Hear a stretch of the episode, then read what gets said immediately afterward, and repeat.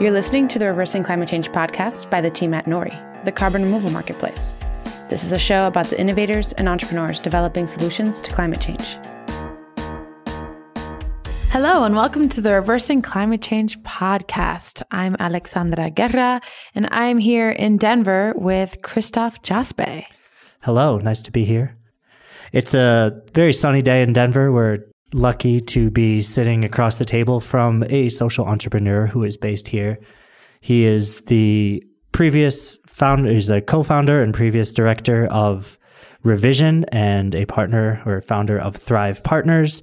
Eric Kornacki. You can find him on the internet if you Google Eric Kornacki and find very embarrassing YouTube videos that we'll probably have to now bring up, right? Cat's out of the bag. We're, we're going right there, right just, at the beginning. Just kidding. No, actually, there's a TEDx and it's amazing, and I highly recommend it to anyone. So that's kind of like the the primer to what we might be getting in today. And I think that you know the broad theme is that climate change is this really hairy topic that you can tackle from many different directions, but if you don't talk about local systems of making sure that money stays where it should be or talking about poverty, uh, and you stay like high in the ivory tower without knowing how things might actually get implemented, you might not get any further in the solution. And so it's really amazing to be sitting across from Eric, who has direct experience. But I'm not going to put words in your mouth. I'd love to hear it from you. And we like to start the show off with what are people's stories? Their like motivation that gets them out of bed, or like where where did it all begin to get you to this point where you're sitting on the Reversing Climate Change podcast? Thank you. So happy to be here. Interestingly, so early 2000s, I was I failed out of school, University of Colorado, got kicked out for too much partying and bad grades, and was really kind of floundering, didn't know what I wanted to do. Went to work for Coca Cola for two years. And I'm embarrassed to admit that on this podcast, but maybe not. What did you do um, at Coca Cola? I was a regional sales manager. So I had to push a lot of sugary beverages to grocery stores. And I quickly realized that, like, it's not what I wanted to do, you know, both in a corporate environment, but also uh, the more I got to see the kind of inner mechanisms of this huge company working, I saw a lot of the things that I didn't want to, to be associated with. So went back to community college and was taking just a, a basic English class. Our teacher made us choose two random topics out of a hat, right? And we had to write, that was kind of our semester long thesis paper. The two topics I pulled out at random were economic development and environmental degradation. I had no idea how to link these two topics together at first. So I began doing research, trying to find my thesis statement. And when I started doing the research, you know, on just sort of overall um, economic philosophy, right, neoclassical economics and neoliberalism, and all these things that have really shaped the international economy that we have today. On the other hand, looking at the environmental degradation that's taken place across the globe over the past 100 years, right? And starting to see this correlation that our economic ideas and philosophy were really at the root of the environmental degradation that has led to uh, what we now call climate change or global warming, right? And so for me, this was kind of like my wake up moment. And at the same time, I'm early 20s. I don't have a lot of skill set. I don't know how to solve this problem of how do we create an economy that works for people, but that doesn't destroy the planet at the same time. And I don't know what that looks like, but I set out on this course to really try to figure it out. I'm at the edge of my seat. Keep going. so my basic premise is that like I was searching for I, I wouldn't say like alternatives to capitalism because I think once you start putting yourself in the like anti or pro capitalist camp, right, we start getting associated with the labels more than we do the underlying philosophies of it. But I just was I was driven by this this quest to say why does economic growth have to come at the expense of our environment or of people? Why is somebody always getting exploited? Whether it's people in a sweatshop in a third world country, whether it's the rainforest in the Amazon, can we not find a way to create an economy that provides goods and resources that we all need to, to live and to thrive and to have a good quality of life and do so in a sustainable way. And so it kind of led me on this path where I switched my majors. I ended up getting my degree in economics and international development. Had the opportunity to travel to a lot of developing countries. I spent three months in Albania working in a slum, trying to figure out how to really get resources to meet the basic issues that people are faced with. Like, how do you get electricity to a village? How do you bring in clean drinking water? How do you create jobs and create pathways? And again, do so in a way that isn't creating more harm in the long run. And so two kind of things that I think really shaped my experience. And one was like, traveling to other countries, seeing what poverty looked like, wrestling with these, not in a theoretical classroom sense, but like actually trying to solve problems on the ground. Similarly, I went to, to Central America and worked on a couple of sustainable farms there that were trying to create good quality of life and then produce you know, agricultural products in a sustainable way that was good for the environment and good for the workers and paid them decent wages. So like being on the ground and trying to wrestle with these big questions was one. Two, from like a, a kind of academic or, or sort of theoretical perspective, I was really motivated by the work of E.F. Schumacher, who in the 50s and 60s went to India, studied Gandhian economics under Gandhi, and was really driven by this, what he called the village economy. Wrote a, a seminal book in the 60s called Small is Beautiful, Economics as if People Mattered. And for me, it was really the, the kind of blueprint to developing what I think we're going to talk about, this idea of place-based economics or village economics. Like, how can you create an economy that works in a community where you are creating ownership, you're creating new opportunity, and you're building that sort of long term self sufficiency and resiliency. So, you touched on our most beloved to hate false dichotomy, which is that, again, that capitalism and economics and vitality is mutually exclusive from environmental stewardship. So, I'm so excited to dig in. And then let's tie that into this concept that you just brought up, which is local economies. Yeah, definitely. I mean, I think that when you again start putting labels on things, are we close ourselves off to really mm-hmm. exploring what does it look like? What are the positive things about capitalism, right? Versus what are the the not so good things? And then how do we really take what's good and find a different way? But we don't have to kind of put labels on things. And so for me, what that really came down to is trying to figure out how to right? When you look at the basic economic system, means of production, and dealing with scarcity, how can we create and carve out these little niche economies in this bigger global capital um, system that we live in? And so where I kind of landed in starting uh, my previous organization, Revision, was really driven by this idea that we can, on the margins of society and on the margins of the economy, find really fertile soil to plant new ideas. And that really led me to kind of looking at communities uh, right here in Denver that are considered food deserts or where there's, you know, scarcity of healthy food, where there's also low rates of graduation, when there's high unemployment, there's low skilled jobs, and say, like, that's the fertile ground for us to find new solutions. We don't need to put labels on it and say, we don't have to name what we're doing. We're just simply trying to address people's problems today by rethinking and reimagining the systems that we all function in. Yeah. Have you ever heard of Eckhart Tolle? Yeah. Huge uh, fan. Reading, okay. re- read him all the time. Exactly. Look at the flower. Don't name it a flower. Just right just look at it and really try to be present with it. And that's all I'm thinking about. As you keep saying, don't put label on things, don't put label on things. Yeah. And, and that comes from, you know, a lot of Buddhist teachings, which is, is really to, yeah, not associate identity and not get fixated on something, right? Yeah.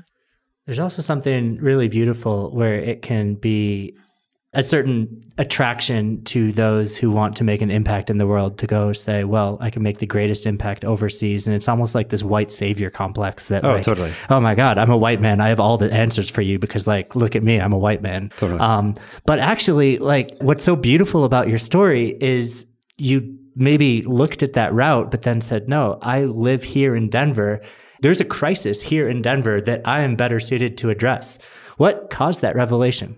I think just what you said, being in developing countries and seeing that the, you know, status quo was white people and or this kind of Western developed country, you know, I come from the IMF or the World Bank or the, you know, and I've got the answers. I've got the resources. You living in poverty must not have the ability. Otherwise, you wouldn't be in this situation, right? And so we typically put a lot of the onus and the responsibility on the individuals in a situation rather than looking at the system level causes. And I thought, one, there's something seriously wrong with that. Two, I'm not going to be here in this country reaping the consequences of my decisions or my actions, right? And so you see that a lot in development where someone will come in and we think that we've got a good idea we know how to solve it. Like the image or the story that's coming to my mind the most is in Jamaica in the 1980s, 1990s. They were heavily in debt. Their economy was suffering. So they borrowed money from USAID and World Bank.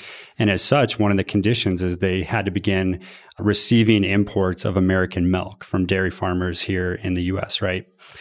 It completely undercut Jamaica's local dairy production to the fact to the point where no local farmers could afford to have dairy cattle anymore. So we completely destroyed this entire industry that they were, you know, living on and it was very much a self-sufficient agriculture economy. Now they're completely dependent on foreign aid. Now what happens if if we cut that off or what happens, you know, what are those other kind of negative consequences one, two, three degrees down the chain. So I was really keeping that at the forefront of my mind that if I I feel like it's it's unethical to implement something that I don't therefore face the consequences of. So yes, that led me to finding ways to get involved right here in our own community. Even if the problems of poverty in Denver are not nearly as severe as they are in poverty in Africa or other countries, but relative to, you know, quote unquote, like average or, or median income or quality of life here in Denver, we do have these areas where there's severe poverty. So I felt that I needed to invest in my own community first. For sure. So for those of you who are listening and are like picking up on these topics but have not seen the TED talk that Christophe alluded to earlier, it's really wonderful and it talks about your work, Eric, at Revision. And if I can try to relay some of that in a short summary, Eric started working um, locally in Denver to address the food desert problem, which is interesting because we keep using these labels and we're saying don't use labels. right. But the the fact the problem that uh, local communities are experiencing, which is they have to drive really far to buy groceries and that money is outside of their neighborhoods and they're not able to get access to vegetables, much less organic vegetables. So you started working with people to uh, do gardens and what is it? The community garden? It's not community gardens. It's is we it? Have, we have a couple of urban farms. Yeah. Urban farms. And then a co-op and yes. Yeah. yeah. And so anyways, you're you're you're helping people to learn how to garden and they're starting to grow their own food. And now with a 1.3 million dollar grant from the city of Denver, you bought a junkyard. Yeah, it's an old junkyard. Yeah, a junkyard, and you're currently in the middle of remodeling, or you have done that. We just uh, revision just completed a pretty serious renovation to a couple of the dilapidated buildings. A lot of it was driven by community input on what they wanted to see there, and and then small co-op. There's a farm. There's a lot of really amazing things happening there. So these 400 plus people who are now growing food in their urban gardens in the middle of Denver are able to sell that produce in this co-op, and also like the things that they make out of it, tamales and whatever. I love that. And I love, I'm just like now going to just say all the things I loved about that TED talk and this concept that you're working on, which goes to what you're saying is focusing on the people because the relationships that you're building, you're investing in your community, but like life is more about relationships and not transactions. Is absolutely what you're saying. And I think that you're absolutely right that we need to start focusing on having agency within our local our local areas and think like that's the most impactful thing we can do. If you, Eric, right. in Denver, if we go to Seattle, if those who are listening who are in Mi- Miami, New York, whatever, you start working on your community impact, your local impact. Mm-hmm then that scales up and we don't have to worry so much about, oh, let me be this God's, the savior who creates this amazing thing. I mean, that's a little bit ironic because Nori's trying to create a marketplace for reversing climate change, but you know, we start somewhere and we're working with farmers in the US. So well, and that's and that's a perfect example. And I, I think, you know, what we were talking about earlier is that if we look at these issues in the global sense, we can get paralyzed. We can say like it's too big to change. I don't have the agency or power. Yeah. And and what I really set out to do with revision is actually show no, you do, right? We have the power. Maybe not me singularly, but we as a community have collective power to begin shifting and creating alternatives and and doing so in a way that is building a lot more than just the issue we're addressing. And so I looked at food security or, or, food insecurity in this case as the way to come into a community, build relationships, and start creating capacity to address a whole host of issues. If I had come in and said, Hey guys, I'm here to reverse climate change, or what about like, you know, carbon trade, people would have tuned me out, right? Mm-hmm. But when I come in and say, like, Hey, let's talk about food. What are the issues and the barriers you have to accessing food? And then we start painting the, the whole map of the food system and people can see how they're connected to it and then how the food system is connected to climate change or is connected to economic inequality or racial inequality, right? Then we can start seeing these leverage points and saying like, okay, if we create change here, it's actually going to have a ripple effect. And maybe we're not going to shift the entire system, but to your point, we can create a model that others can be inspired by. And so in just under a decade, Revision created the largest community food system in the entire country. We started over 2,000 gardens. Yeah, thank you. I mean, it was Stop impressive. It. And, and we did so by, again, like I, I didn't say like it's going to be me through my effort and my intellect. It's we collectively as a community to figure out how to build power. And one of the one of the strategies that I employed in doing that was saying I need to create jobs in the community and train and give people the opportunity to become the leaders in the, in this work, right? It, it, can't continue to be me in this kind of hierarchical, like top down, male driven like approach. It's got to be the people the community rising up and saying, this is our, our movement that we're going to take ownership of. Yes, we take inspiration or we take help from you, but this is our effort. Mm-hmm.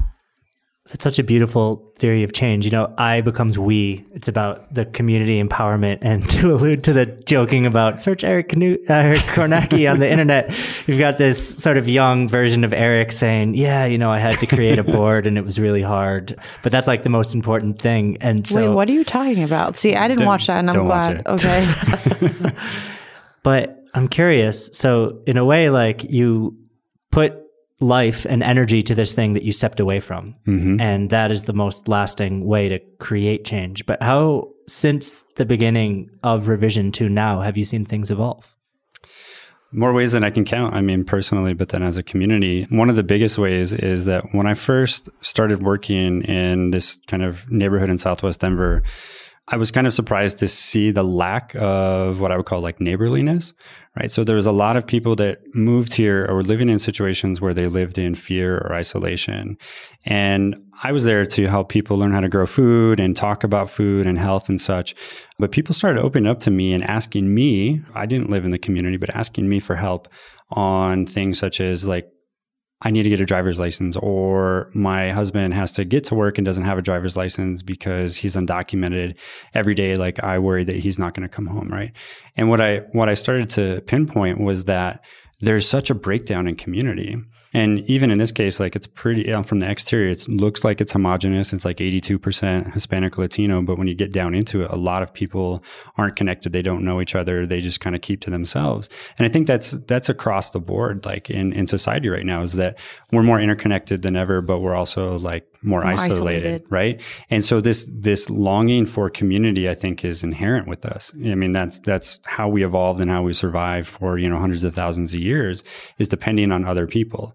And yet, that's not what the dominant or predominant ideology in this country is, right? Like individualism, pull yourself up by your bootstraps, like the rugged individual, particularly in Colorado. I mean, we're dominated by these this mythology of of the pioneers and you know this idea that of like the front range mentality and work ethic, but I think there, there, there's a lot of positives there, but the, the downside is that we get disconnected from each other. We don't see our needs being similarly to your needs. And so coming back to this eye to the weed, like as when I use food as the way to to bring people literally to the dining room table and share a meal together and cook together and then talk about these bigger issues.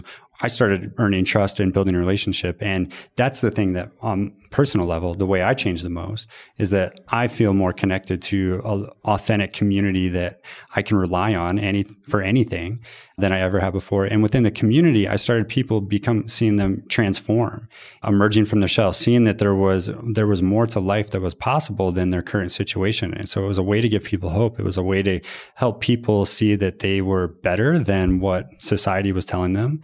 In the case of a lot of our immigrant communities and our undocumented population, these are people that are exploited. They live in the shadows. They live in fear and they don't see very much of a positive future for themselves. They, they're doing it to try to give a better future for their children, right? But for themselves, they kind of see a dead end.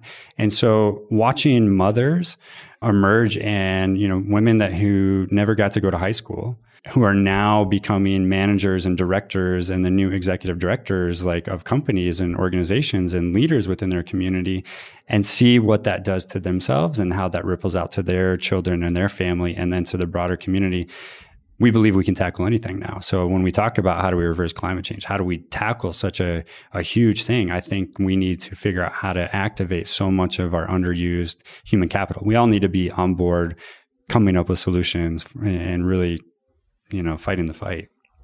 There's so many themes here. I mean, three in my mind right now is this connectivity, this isolation thing that you're talking about. Second, like agency, and then three, like we could dig into really what what happened here in Denver yeah. and I'll illustrate your story. I might entertain the first two for a little bit, Let's and then maybe we can go to the third. Yeah. Mark Manson, I think, is the name of the author. The subtle art of not giving enough. He also writes subtle art of not giving enough. Well, that's what I was going to say. I said F. Because, yeah, okay. Because we're keeping this PG. We do not want to put the enough. explicit. Okay. Yeah. yeah. but you, you, you, you hummed it, so it's okay. Anyways, in that book, I, I found it so eye opening to me. There's some things I reject, but some things that were really useful, um, and they're related to what you're saying, which is I'll share a personal kind of evolution. I think I was so focused in high school, like on achieving be the best, be the mm-hmm. best, be involved in everything, get into a really good school, get into, you know, I got into an Ivy League school and I went there and it was like study, study, study. And I so let my social connections like fall to the wayside, which was interesting because my Latin culture is very much community focused. Mm. And I grew up like in high school, I was in every single club, but I was in them for the wrong reasons. Like, but I was getting the benefits that I didn't realize, which was community, bonding, friendships, like relationships and working together as a team in soccer and NSF, whatever it was. But then I had achieved this thing. I got into the the amazing Ivy League school. Like I was getting paid for. And then it was like, oh, I got to focus on like my next accomplishments. And then if you're not in college and you're not intentional about the relationships you're building, especially at Columbia in New York City, you don't get them. It's really, really, really right. difficult. So luckily I do have very good friends that I, I made there, but um, I didn't focus enough on building that community. And so now older, like a decade after graduating, I'm turning 30 next month. Woo. Um, I'm realizing, um, thank you. I'm realizing like, wow, like how much of life did I miss out on? Cause I was focused. And even in California, I moved to California for grad school and I only focused on my career. I was doing nights and weekends, like networking, going to on like hackathons, like startup weekends, all this stuff. Cause I was like, I got to create a startup focus on sustainability, et cetera, et cetera. And the point that I'm trying to share here with the learning through my experiences like that was i'm glad i mean i got to know christoph i learned a lot and i met people but there was so much life that right. was missed because i was trying to achieve something and once i let go of it like i had given up at some point so when christoph and i had chatted about nori um, it was probably maybe a year after I gave up on like hmm. all of this. I'm gonna build.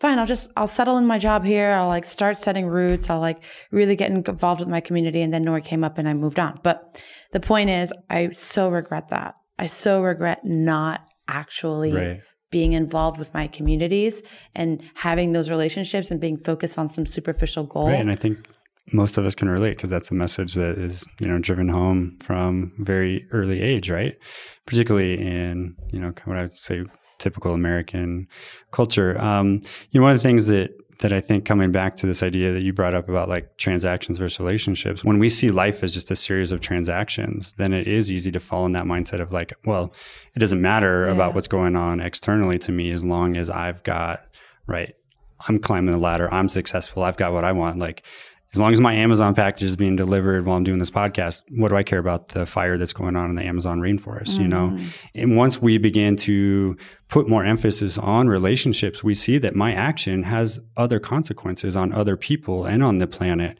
And I don't think we can solve climate change until we develop a higher consciousness that does put relationships with all life forms, right? That we're not independent, but we are independent. And Eckhart Tolle in, in A New Earth talks about that evolutionary shift that is required if we're going to save the species.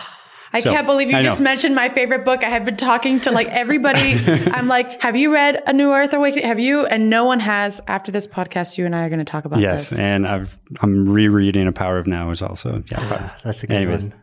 So coming back to like the idea of a place-based economy, like I was really later I picked up Wendell Berry, who I don't know if you're familiar with him, or I'm sure some of your listeners are, but oh yeah, you're you're just you may not realize it, but you're. I mean, we talk about Schumacher and Berry all the time on this podcast, so our listeners might My be getting people. bored by now. I mean, he's such an inspiration, right? Yeah, you know, and and he does such a great job of framing what a local place-based economy looks like, and and to me the thing that always resonates most is like how do we locally ensure that our needs are met. Whatever resource, whether it's food, whether it's manufacturing, what how can we produce what we need as much as we can locally?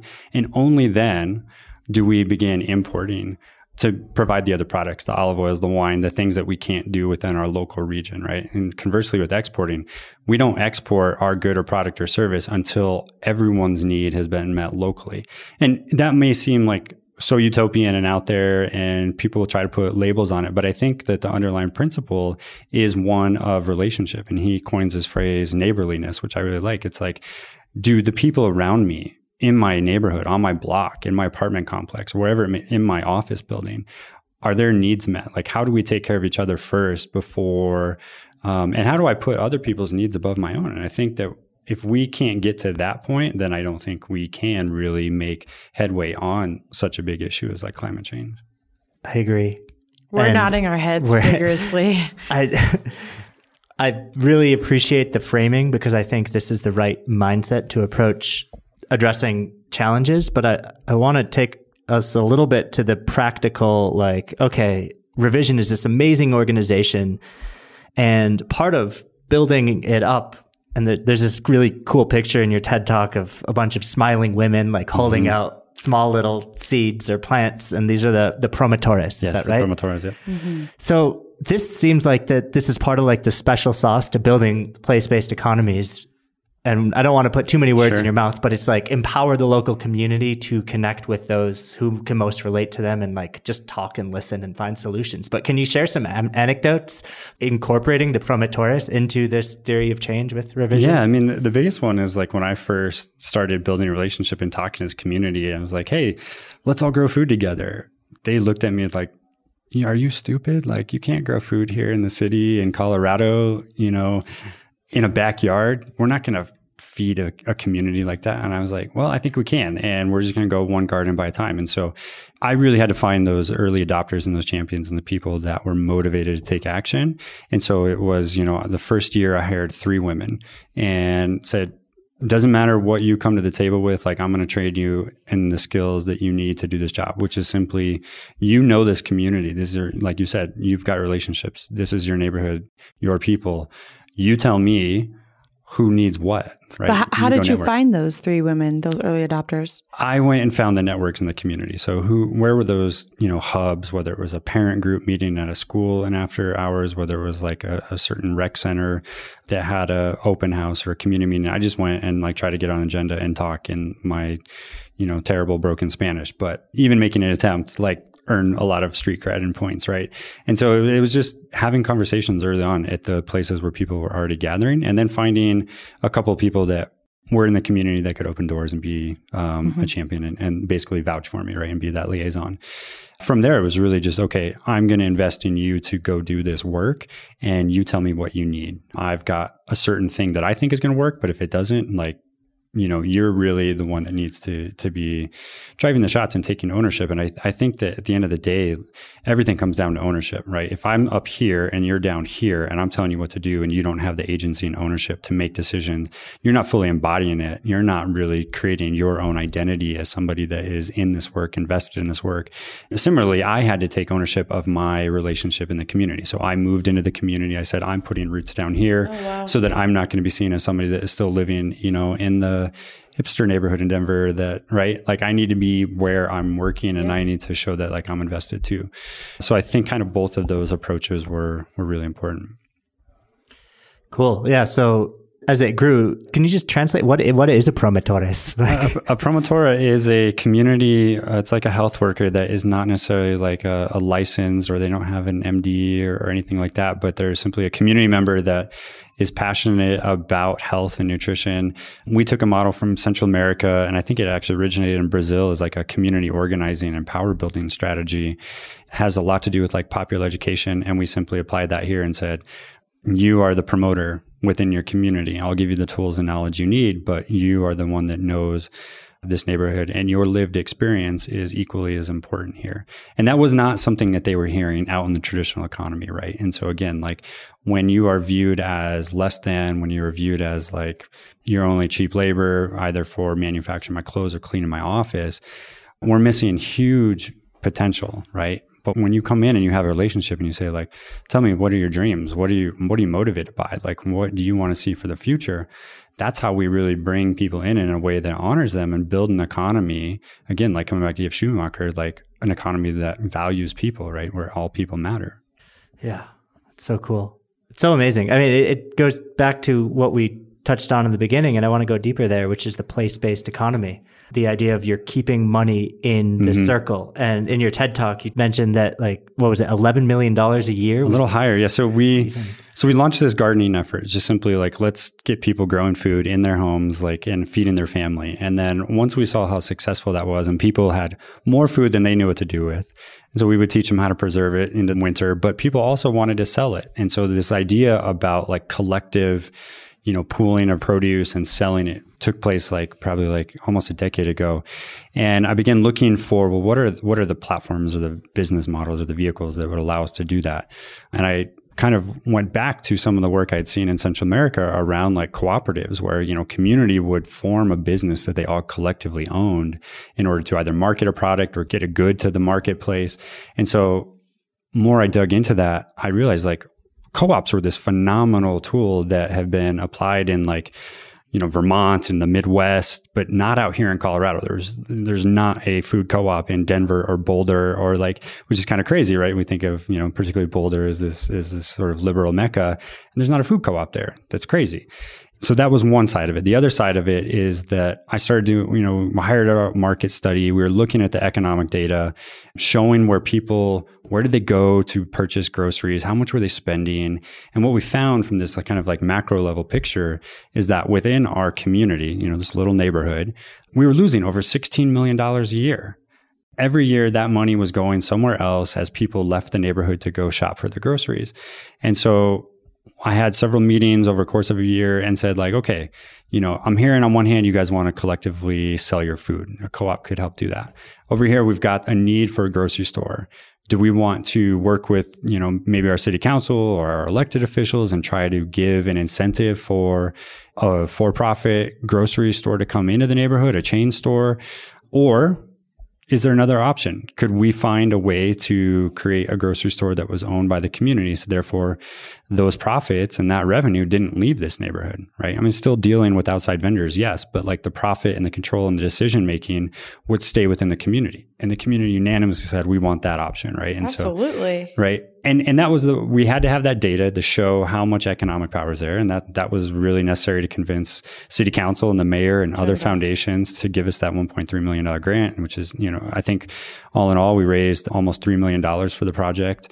So we had to have that data, but then we also had to have the community coming and meeting and saying like, we want ownership of this Yeah. and we're willing to learn. We're willing to be involved, but we want this to be the thing that we determine what it looks like and that we own it. Absolutely, because then they have the power and then they're more invested and more excited. I actually have a question though.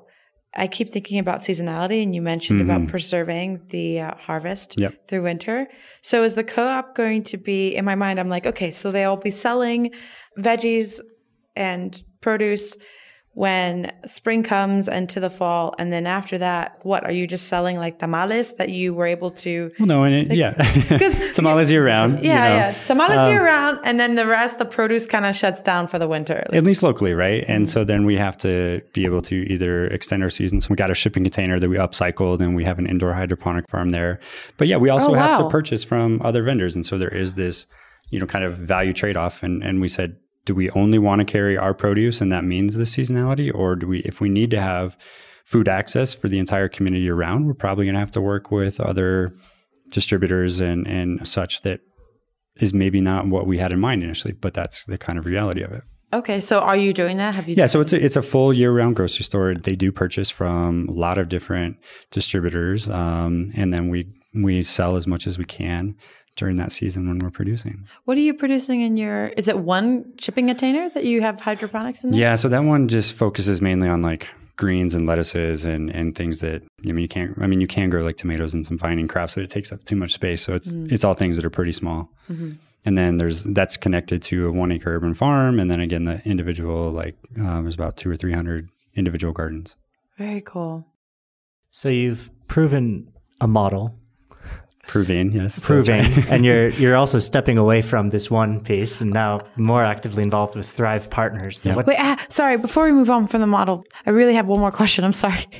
The grocery store thing. Mm-hmm. Are they all getting like? How do you track who's getting paid what? Like, are you also bringing in food from these distributors and then bringing in like, let's say Alice has hundred pounds of tomatoes, and like, are you keeping track of that? Like, how do you actually share the not- cost of the co-op? The co-op isn't currently because due to some like some new food food modernization and safety act FSMA and like some new food handling regulations. I'm not purchasing from a lot of different. It's not everybody in the community yet. And there's some like traceability and some food safety things that need to be put in place. Uh-huh. But the idea is that yes, it's going to be a full service grocery store that is purchasing as much as it can locally, but then is also yeah kind of again working to meet all the other needs that a neighborhood might have. okay, so you're starting with a few of your. Right. And and I should say too that, you know, from coming back staying on the topic of place-based economies real quick, from that we've seen other co-ops emerge because people see like, oh, well collectively we can start a business that meets our needs. And so like a childcare,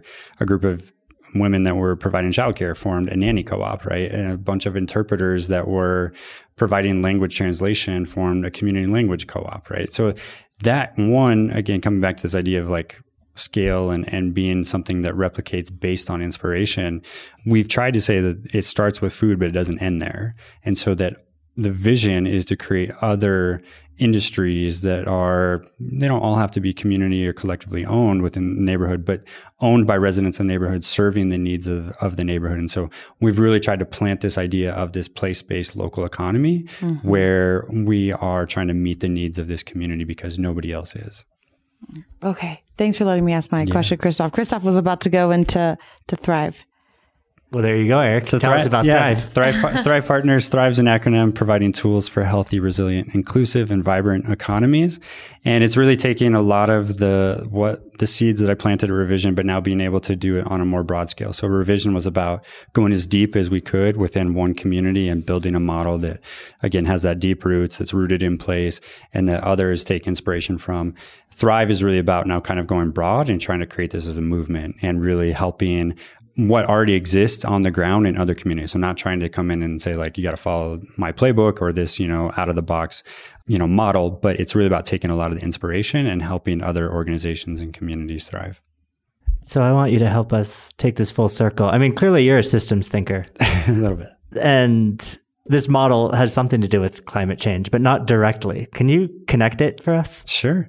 I mean, when I looked at coming back to my initial story, like I said that if we're going to solve climate change, we've got to come up with new economic alternatives. We've got to figure out how to plant seeds locally and create something that is hopefully going to provide a roadmap or a playbook or inspiration for other communities to follow. So, yeah, I don't, it's not on the forefront and on the face. It's not about addressing climate change, but I think it's the back end way that we apoliticize it and not even make it about that. But yet the impact is such that if we can relocalize our economies, right? If we can bring resources back down to local places and plant those ideas of relationship more than transaction, then I think at the end of the day, it is about climate change. So we need both end, right? We need the big top down, like system changing solutions like you're all working on, which like I think is incredible. Thank you. Um, can't wait to see where that goes. But then we also need, you know, these other models and, you know, we, we need a thousand approaches to, to climate change. For sure.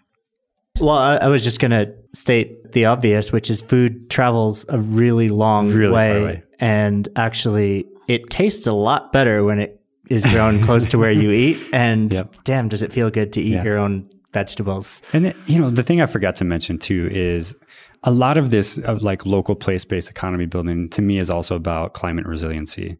Like what happens if everything hits the fan, right? And you know, whether we've got increased droughts and fires. I mean, all these, there's some major, major threats to our mm-hmm. global food system.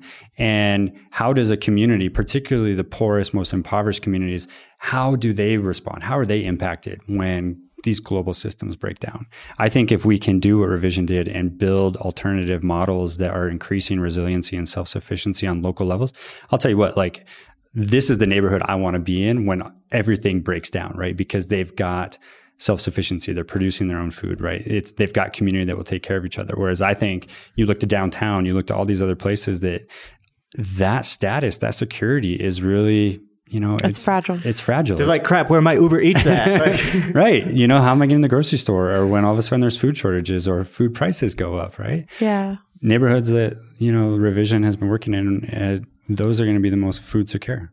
Yeah, I, I just started dabbling in gardening um, Awesome. maybe in May or April, and it's the most amazing thing. Yeah. I I always wanted to want to garden. like I remember moving to You Seattle. want, to, you want that to be your identity. You're like, I want to be that person. yeah, I want to be that person. And I think when we moved there, Christophe and I were like, yeah, we want, like, Christophe's like, oh, I want to grow food. And I'm like, yeah, I want to want that. and then I don't know, I think I was just bored one work. day. I was just bored one day and I had these seeds that I had bought from like a farm that we went to in Vermont. Oh, actually, I was with Alden.